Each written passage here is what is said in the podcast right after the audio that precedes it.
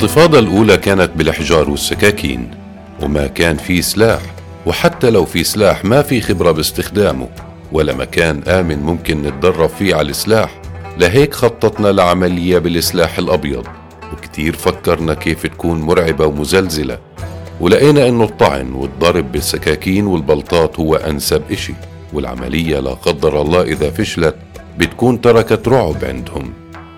هذا الحكي كان سنة 92، كنت أنا وأخوي محمد غبارية ومعانا إخواننا محمد جبارين ويحيى غباريه، كلنا أولاد مقاومين وعائلاتنا قدمت شهداء وأسرى، بنخاف ربنا وحافظين لكتابه، وعنا أخلاق عالية، عايشين بأراضي الداخل المحتل بالمشرفة، وادي عاره، أم الفحم.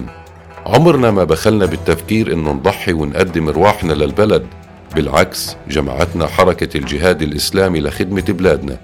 فكرنا كتير وحطينا هدف، هذا الهدف كان معسكر نقتحمه، وكان معسكر جلعاد المقام على أراضي الروحة الفلسطينية، معسكر في جنود وفي تدريبات ومش بعيد عنا من منطقة المشرفة غير 10 كيلومتر.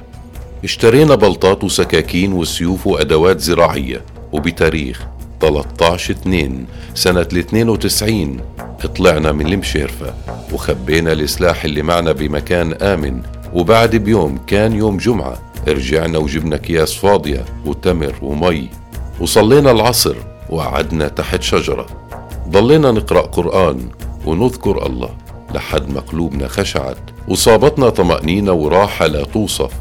قمنا لبسنا أواعي جيشية وقصينا الأسلاك الشائكة حوالين المعسكر ودخلنا المعسكر. المعسكر كان عبارة عن 13 خيمة ومطبخ ومكان أكل ومكان للتدريب، ومساحته تقريبا 2000 متر. دخلنا المعسكر ولسه ما مشينا شفنا جندي حامل سلاح، الجندي صاب الرعب وصار يصرخ وشرد على خيمة ثانية، الحقناه وطلعوا علينا أكم جندي. أنا صادفت جندي طوله 2 متر، ضربته بالسيف لكنه استطاع ياخده مني وما قدرت أقاومه، كان ضخم، لكن الحمد لله إجا بده يضربني فيه، وبآخر لحظة محمد أخوي كان ضربه بالشعوب من وراه وطعنه بالسكين بظهره وأوقعه على الأرض، وقع منه السيف وأنا أخذته وطعنته والدم عبى الخيمة. محمد جبارين دخل على خيمة لقى جندي إلا هو بيرجف وما قدر يرفع سلاحه قدام سكينة، محمد طعنه وقتله وطلع من الخيمة على جندي آخر، ووين ما كنا نشوف جندي نطعن، والمعسكر امتلأ بجنود غارقين بدمهم. منظرنا كان مرعب، لابسين أواعي جيش وحاملين مناجل وسيوف وسكاكين ومعبيين دم. بعد ما طعنا جنود كتير وقتلناهم أخذنا سلاحهم الM16 ورشاشات وانسحبنا بهدوء.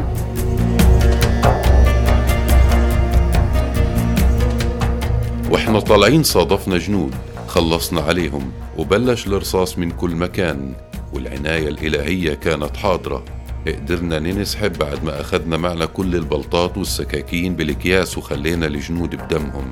انسحبنا بكل العدة والبلطات ومعاهم سلاح الجنود، وبعد ساعة من المشي سمعنا صوت طيارات وكلاب، ركضنا وخبينا السلاح تحت مسجد، وتخبينا ببيتي تقريبا 10 أيام لحد ما الأمور هديت والقصة انتست. وسبحان الله خوف الجنود ورعبهم خلانا أقوى، وصرنا نفكر نعيد العملية بمكان ثاني بنفس الطريقة وممكن بسلاحهم إذا بنتدرب عليه. طلعنا السلاح بدنا نشوف شو بنقدر نستعمل، وفجأة وإحنا قاعدين ما شفنا إلا الطيارات والكلاب والجنود كلهم محاصرين البيت واعتقلونا. كيف اعتقلونا؟ كيف مسكونا؟ ما عرفنا إلا بعد أيام. يا زهرة النيران في ليل الجليل، إما فلسطين وإما النار جيلا بعد جيل. الجنود لقيوا بالمعسكر بلطة ولقيوا منجل، وكان مبين إنهم جداد. سألوا كل المحلات اللي بتبيع هيك عدد، ومع التحقيق صاحب المحل اعترف إنه أشخاص اشتروا من عنده عدة، وهيك داهمونا ومسكونا 4، وبلشت رحلة تعذيب لا توصف. وصدقا كان في طرق تعذيب اخترعوها وجربوها لأول مرة علينا. إجا موعد الحكم وحكموا علينا مؤبد 3 مرات و16 سنة بتهمة قتل 4 جنود.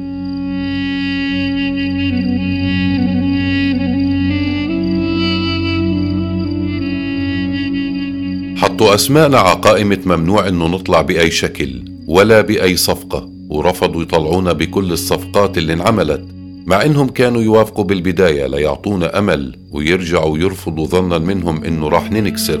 فقدنا أمهاتنا وآبائنا، حتى إنه مات ابن إلنا وإجانا أحفاد وإحنا بالسجن 30 سنة بشكل متتالي بالسجون، كلها بتهون لما بنسمع إنه الشعب لليوم بتغنى بعملية جلعاد. الحمد لله انتقمنا للشهداء وللأسرى وللجرحى، الحمد لله إحنا بالسجن بنخليش فرصة لنكسر السجان إلا بنستغلها.